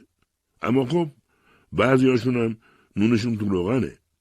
خیلی هاشون کار درست و حسابی دارن و دستشون به دهنشون می‌رسه. اما با هر کدوم از کاکاسی ها حرف زدم دادشون از دست سفیدهای مهاجر بلند بود. تام گفت یادتون میاد چند دفعه گفتم سفیدا کنار کارگاه من چقدر از ارباب لینکل حرف می‌زنن کاش امروز اونجا بودین. آخه میگن حالا دیگه داره رئیس جمهور میشه. حالا اینا میگن اون رفته تو کاخ سفید و می‌خواد با جنوب و با هرچی برده داره در بیفته. خبرها آنقدر زیاد شده بود که آنها نمی‌دانستند کدامش را باور کنند روزی از روزهای ماه مارس خبر رسید پرزیدنت لینکلن سوگند ریاست جمهوری را ادا کرده است. آنگاه از همه مردهای 18 تا 35 ساله جنوب خواسته شد داوطلب شوند تا در جنگی که ممکن است تا سه سال طول بکشد شرکت کنند. دستور داده شد در هر مزرعه یکی از هر ده برده مرد باید تحویل داده شود تا در جنگ بدون گرفتن مزد کار کند. گفته شد کلیه ساختمان های واشنگتن دی سی پر از سرباز شده و سنگرهایی از آهن و سیمان درست کردند که مبادا نیروهای مهاجم به آنجا حمله کنند. در این احوال مردان سفید در سراسر بخش آلامانس دست دسته می شدند تا نام نویسی کنند و بجنگند. جورج دیگر نمی‌خواست از آنچه میشنید چیزی به خانوادهش بگوید چون غم و اندوه آنها را بیشتر می‌کرد. اما ماتیلدا که چیزهایی شنیده بود گفت انگاری ماها آزاد نمیشیم و باید اونقدر تو همین فلاکت بمونیم تا جونمون دراد. یکی دیگر گفت چقدر از آزادی حرف زدیم؟ من که دیگه غلط کنم اینطوری دلمو خوش کنم. تام شنیده بود بسیاری از مزرعه داران بردگانشان را به میدان جنگ میفرستند. مخصوصا آنهایی را که نجاری آهنگری و از این قبیل کارها بلد بودند. یانکی ها چهل هزار نفر از حریفان خود را کشته یا زخمی کرده بودند. چنان که زنده ها ناچار شده بودند از میان مردگان به زحمت راه خود را بیابند و بسیاری از زخمی ها بعدشان چنان بد بود که میبایست بخشی از بدنشان را قطع کرد به طوری که تل بزرگی از اندامهای بریده زخمی ها در حیات نزدیکترین بیمارستان میسیسیپی پدید آمده بود. مثل این بود که در این جنگ طرفین در موقعیتی برابر بودند. اما ظاهرا تردیدی نبود که یانکی ها در بیشتر نبردهای بزرگ می باختند. می گفتند یانکی ها در حالی که دو تن از جنرال هایشان هم کشته شده بودند پا به فرار گذاشتند و هزاران تن از نیروهای آنها زار و نزار و سراسیمه خود را به واشنگتن دی سی رساندند. گفته می‌شد در واشنگتن دی سی غیر نظامیان وحشت زده فرار می کنند و در برابر ساختمان های دولتی سنگرهایی درست کردند و پولهای خزانه و بانک را به نیویورک فرستادند. شمال و جنوب مثل گوزنهای نر سرگرم جنگ تا پای مرگ بودند. مثل این بود که هیچ کدام از آنها نمی‌تواند به جنگی پیروزمندانه دست بزند و آن دیگری را از میدان بدر کند. تام رفته رفته متوجه شد که گفتگوی مشتری های سفید پوست او نشان از دلسردی آنها دارد و این وضع امید او را به آزادی بیشتر می‌کرد. پیش از غروب روز سال نو 1863 ماتیلدا در شهر شنید که پریزیدنت لینکلن اعلامیه آزادی برده ها را امضا کرده. شادی و شعف راسته برده ها وصل ناشدنی بود. از کنار هم عبور می‌کردند تا خود را به جاده بزرگ برسانند و به صدها تن دیگر بپیوندند که چون خود آنها دستفشانی و پایکوبی می‌کردند و آواز میخواندند. آزاد شدیم خدایا آزاد شدیم. ای خدای بزرگ صد هزار مرتبه شکرت. بالاخره آزاد شدیم. اما چند روزی نگذشته بود که شادی و جشن و سرور جای خود را به قصه و ماتم داد. چون خبر دردناک و خورد کننده قتل رئیس جمهور لینکلن رسید. اربابها رفته رفته مقاومت خود را از دست دادند و با برده هایشان کنار آمدند. ارباب موری زمینهایش را بین خانواده جورج خروسه تقسیم کرد تا آنچه میکارند نصف مال خودشان و نصف مال ارباب باشد. دو ماه تمام همه به شدت سرگرم کار بودند. وقتی سرانجام تصمیم گرفتند از آنجا کوچ کنند و به سرزمین موعود بروند دلیجانها غشغش کنان از مزرعه موری به حرکت افتاد. جلوی گاری ها جورج خروسه 67 ساله سوار بر اسب خود راه میپیمود. پشت سر او تام اولین گاری را میراند و پشت سرشان فرزندانشان نشسته بودند که کوچکترینشان سینیتای دو ساله نشسته بود. بچه ها از هیجان چشمانشان گشاد شده بود. در پس 27 گاری دیگر که زن و شوهرای سیاه یا دورگه در صندلی هایشان نشسته بودند گرد و غباری به هوا برخاست. همه می‌رفتند تا مکانی را که جورج خروسه سوگند خورده بود عرض موعود خواهد بود ببینند. هر خانواده پانزده جریب زمین مرغوب و حاصلخیز می‌رسید. بهترین زمین ها را سفیدها قبلا برای خود برداشته بودند و بسیاری از مزرعه های سفید به اندازه مجموع تمام زمین های اینها بود. اما پانزده جریبی که به آنها رسیده بود خیلی بود. خانواده های سیاه در حالی که همچنان در گاری های خود زندگی می کردند از صبح روز بعد شروع به کار کردند. گیاهان و بوته های هرز را از ریشه درآوردند و زمین را پاک کردند. چیزی نگذشت که زمین ها را مرزبندی کردند و شخم زدند و اولین محصول خود را کاشتند. بیشتر پنبه و مقداری ذرت. با آنکه سفید پوستان شهر اعتنایی به آنها نمی‌کردند. تام و دیگران خوب می‌دانستند که کسره شهر درک می‌کنند از وقتی اینها به شهر آمدهاند کسب و کارشان رونق گرفته است و از این بابت نمی‌توانند شوق خود را پنهان کنند. رفته رفته سیاهان جای خود را در شهرها تثبیت کردند. به کلیساها رفتند و نام بچه های خود را هم در مدارس نوشتند. هر پنج فرزند بزرگتر تام ماریا که دوازده ساله بود آلن، واینی، ماتیل و الیزابت که شش ساله بود نزد خواهرکاری درس میخواندند. فرزند بعدی توم بود که یک سال به مدرسه رفتنش مانده بود و بعد از اون نوبت سینتیا می‌شد که کوچکترین دختر تام بود. وقتی سینتیا در سال 1883 فارغ تحصیل شد، ماریا تحصیلاتش را به پایان رسانده، ازدواج کرده و نخستین فرزندش را هم به دنیا آورده بود. الیزابت که بهترین شاگرد خانواده به حساب می آمد به پدرش تام آموخته بود چگونه نام خود را بنویسد و حتی حساب و کتاب کارهای آهنگری او را هم به عهده گرفته بود. تام در این زمان به حسابدار نیاز داشت چون کارش چنان رونق گرفته بود که ناچار شد یک کارگاه بزرگ آهنگری ایجاد کند و کم کم از افراد ثروتمند شهر به حساب می آمد. الیزابت پس از یک سال کار کردن برای پدرش عاشق مردی به نام جان تولند شد. اما تام با ازدواج او با آن مرد مخالفت کرد و در پی این مخالفت ماتیلدا از اندوه نوهش مرد. جورج خروسان بعد از مدتی از تنهایی دق کرد و همه اهالی آن منطقه که دهها نفرشان فرزندان، نوه ها و نتیجه های خود او بودند در تشجیع جنازه شرکت کردند. مدتی بعد دختر کوچک تام سینتیا هم عاشق پسری به نام ویل پالمر شد و دوباره تام مخالفت کرد. اما با اصرار همسرش ایرن بالاخره قبول کرد و آن دو با هم ازدواج کردند. چند سال بعد ویل پالمر شهرتی به هم زد برای اینکه بهترین کالای ممکن را با کمترین قیمت در اختیار مشتریان میگذاشت. از شهرهای دیگر هم مشتریهای فراوانی داشت. آنها می آمدند تا به چشم خودشان نخستین شرکتی را که تماما متعلق به یک سیاپوس بود و در تنسی غربی قرار داشت ببینند. سینتیا جلو پنجره های شرکت شوهرش پرده های چیندار و آهارزده آویخته بود و جلو در روی تابلوی بزرگ به خط خوش نوشته بودند کمپانی چوببری ویل پالمر.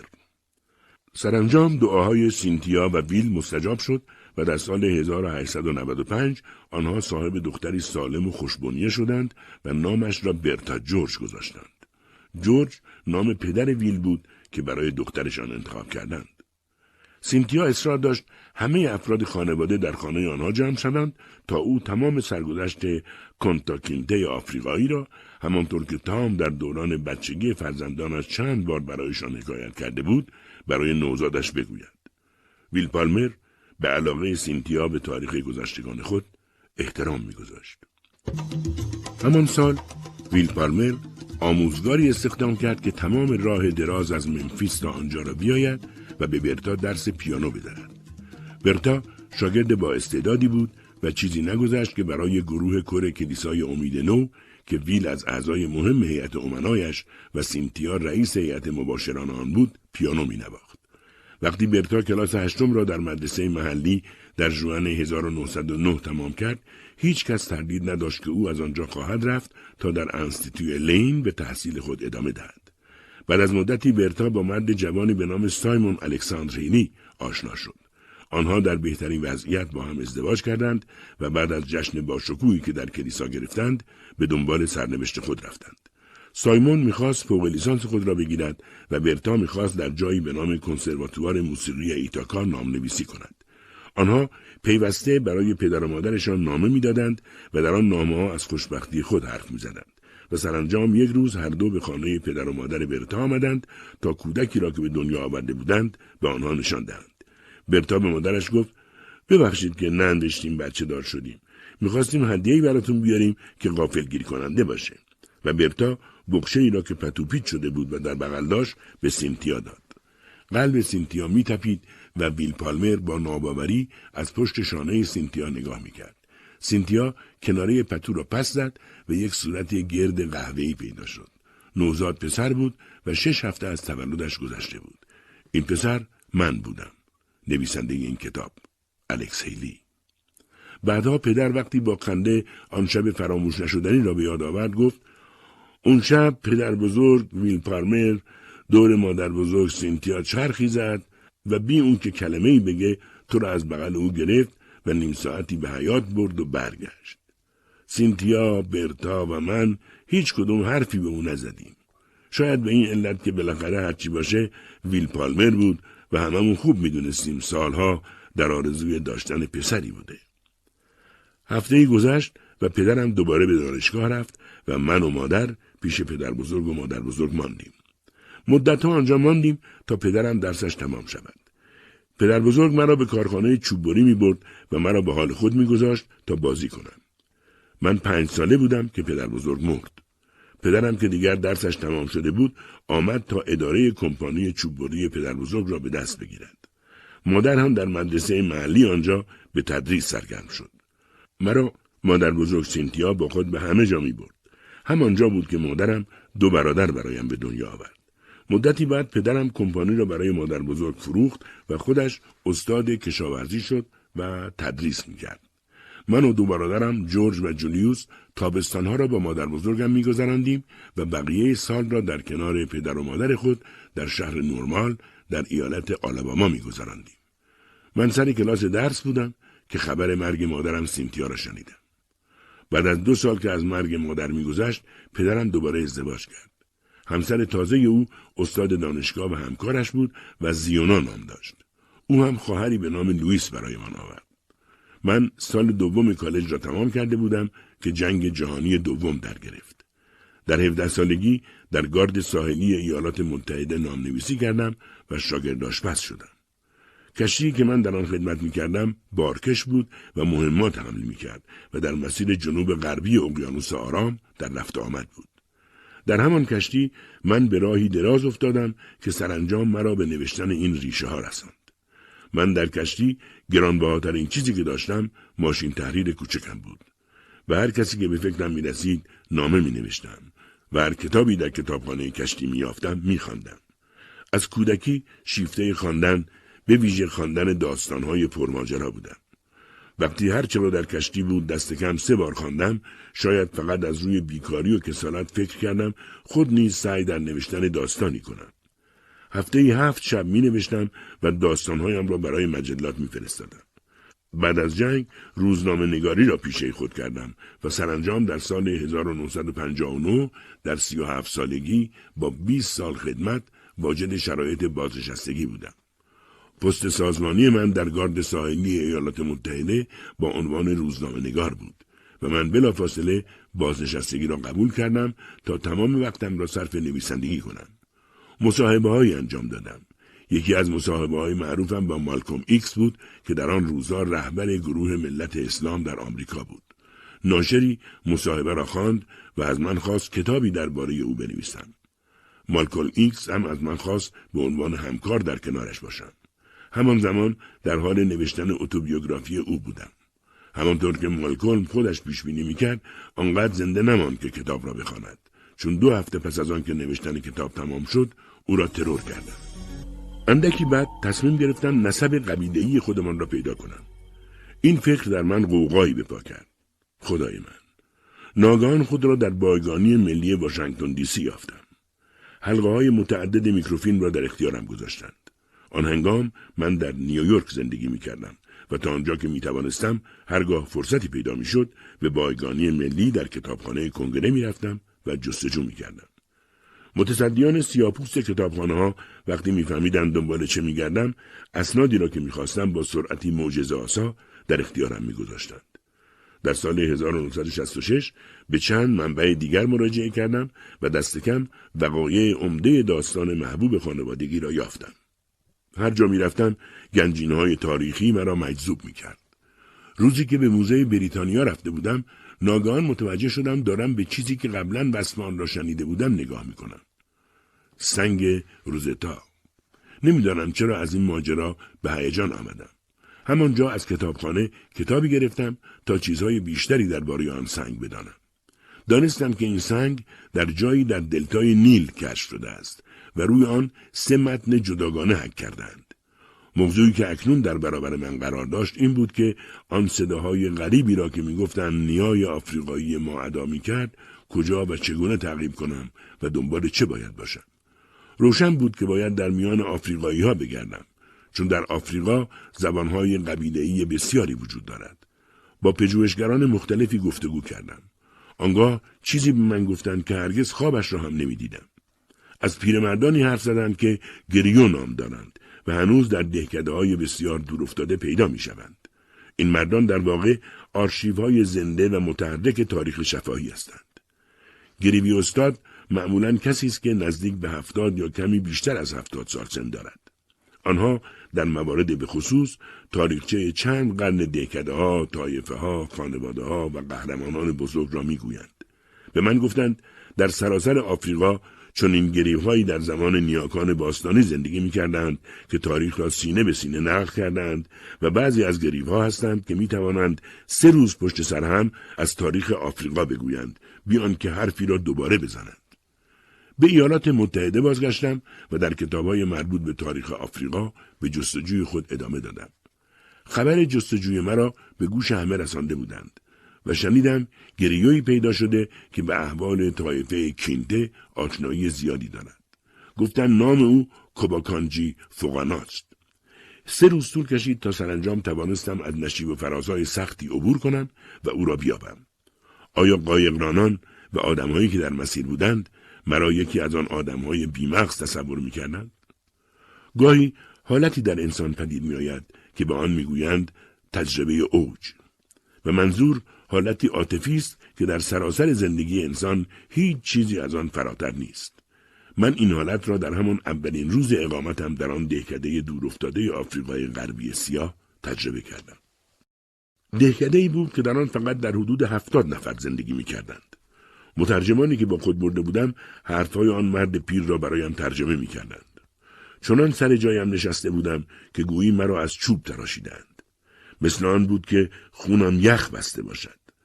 افراد دهکده که دور ما زده بودند در حالی که خلاف جهت حرکت اقربه ساعت میچرخیدند چیزی را دم گرفته و زمزمه می‌کردند. بلند و ملایم و بیوقفه میخواندند. تن آنها نزدیک به هم بود. زانوهایشان را راست می‌گرفتند بر زمین میکوبیدند و گرد و خاک سرخ از زمین بلند می‌شد. زنی که از جمعیت جدا شد یکی از ده دوازده زنی بود که کودکانشان را گنداق کرده و به پشت خود بسته بودند. این زن که صورت بسیار سیاهش در هم رفته بود شتابان به سوی من آمد. پاهایش به زمین کوبیده می‌شد. با یک حرکت تند بچه را باز و آزاد کرد و با حالتی تقریبا خشن او را به سوی من دراز کرد و از قیافهش پیدا بود که می‌خواهد بگوید بگیر. و من گرفتم و بچه را به خود فشردم. آنگاه او بچه را پس گرفت و زن دیگری بچهش را به من داد و آنگاه یکی دیگر و یکی دیگر تا اینکه تقریبا ده دوازده بچه را بغل کردم تا یک سال دیگر این ماجرا را نمیفهمیدم تا اینکه یکی از استادان دانشگاه هاروارد به نام دکتر جرومی برونر که در این گونه مسائل تحقیق می کند برایم توضیح داد و گفت بیان که خود بدانید در یکی از قدیمی ترین مراسم سیاها شرکت کرده اید که اصطلاحا به آن دست در دست هم گذاشتن می‌گویند. آنها به شیوه خودشان داشتند به شما می‌گفتند از طریق این گوشت که ما هستیم ما تو هستیم و تو ما هستیم. بعدا مردان آن دهکده مرا به مسجد خودشان که از خیزران و کاهگل ساخته بودند بردند و در پیرامون من به زبان عربی دعا خواندند. یادم میآید به زانو افتاده بودم و حتی یک کلمه از چیزهایی را که می‌گفتند نمیفهمیدم. بعدها اساس دعاهای آنها را برایم ترجمه کردند. سپاس بر الله یکی از ما از دیرباز گم شده بود و الله دوباره او را به میان ما بازگردانده است. وقتی به آمریکا باز میگشتم تصمیم گرفتم کتابی در این باره بنویسم. ماجرای نیای من افسانه‌ای برای همه خواهد بود. همه کسانی که بی استثناء از اعقاب کسانی چون کنتا هستند. همان کنتایی که در دهکده‌ای در آفریقای سیاه به دنیا آمد و همانجا بزرگ شد. همان کسی که او را اسیر کردند و در یکی از آن کشتی های بردگان به زنجیر کشیدند و از همین اقیانوس به این مزرعه و آن مزرعه بردند و از آن پس مبارزه در راه آزادی آغاز شد. در واقع من می‌بینم وقایعی به هم پیوسته روی دادند که سرانجام سبب نوشته شدن این کتاب شدند. مادر بزرگ و دیگران داستان خانوادگی را بر من حک کردند. در دوازده سالی که از دیدن سنگ روزتا میگذرد حدس می‌زنم 800 هزار کیلومتر سفر کرده باشم و در این مدت به جستجو، موشکافی، برابر و برابر نهادن دوباره و دوباره سرگرم بودم تا درباره کسانی که تاریخ را شفاهم بیان می کردند بیشتر بدانم و ثابت شد همه آنچه می گفتند درست بود و من خود را مجبور به نوشتن این کتاب کردم. سرگذشت هفت نسل مرا در کتابی که شنیدید در هم بافته و تافتم. در سالهایی که سرگرم نوشتن بودم و در نوتخایی شهر دادم که ریشه ها چگونه پدید آمد. سعی داشتن بیشتر این روایت ها متکی بر اسناد و مدارک باشد. از آنجا که بخش اعظم داستان وقتی روی داده که من هنوز به دنیا نیامده بودم پیداست بیشتر مکالمات و بیشتر وقایع الزاما ترکیبی است از آنچه روی داده و آنچه در نتیجه تحقیقاتم به دست آمده و به این ترتیب داستان جنبه رمان پیدا می کند. حالا فکر می کنم نه تنها مادر بزرگ و بقیه خانم های قبیله هم از بالا دارن نگاه هم می کنند بلکه دیگران هم دارن نگاه می کنند. کنتا، بل، کیزی، جورج خروسه، ماتیلدا، تام و ایرن پدر بزرگ ویل پالمر و برتا مادر و حالا آخرین کسی که به آنها ملحق شده است پدر که 83 ساله بود و مراسمش بسیار باشکوه برگزار شد به خاطر خودش قبیلش و به خاطر فرزندانش من نویسنده جورج معاون اداره اطلاعات آمریکا جولیوس آرشیتکت وزارت نیروی دریایی آمریکا و لوئیس معلم موسیقی. جنازه پدر را با هواپیما به آرکانزاس بردیم. در آنجا دوستانش در دانشگاه مراسم یادبود دیگری برای او برپا کردند. وقتی تابوت را در جایی که می‌خواست قرار دادند ما افراد هفتمین نسل پس از کنتاک کینته تند از آنجا دور شدیم. چون با هم قرار گذاشته بودیم گریه سر ندهیم به این ترتیب پدر به دیگران که آن بالا هستند پیوسته است حس می کنم آنها واقعا می بینند و ما را هدایت می کنند. حس می کنم آنها نیز امیدی چون من دارند. باشد که این سرگذشت سرگذشت مردم ما از تلخی میراث تاریخهایی که بیشتر به دست فاتحان نگاشته شده است بکاهد.